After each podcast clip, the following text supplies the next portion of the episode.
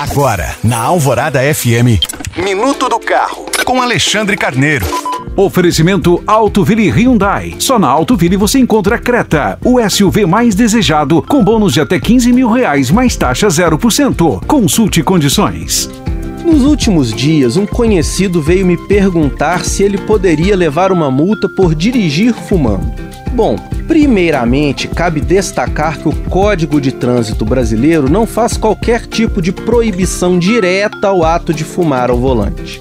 Mas o caso é que a legislação proíbe dirigir com apenas uma das mãos ao volante, exceto para fazer algum sinal de braço, mudar a marcha ou acionar equipamentos do veículo. Assim, quem fuma acaba fatalmente cometendo esse tipo de infração, que é do tipo média, punida com a perda de 4 pontos no prontuário e com multa no valor de 130 reais. Por fim, outra infração comum cometida por condutores fumantes é a de atirar a bituca pela janela do carro, que também é do tipo média. Desse modo, o ideal é deixar o cigarro para lá, inclusive quando se está dirigindo. Lembrando que você pode baixar esse e outros podcasts pelo site alvoradafm.com.br. Eu sou Alexandre Carneiro para a Rádio Alvorada.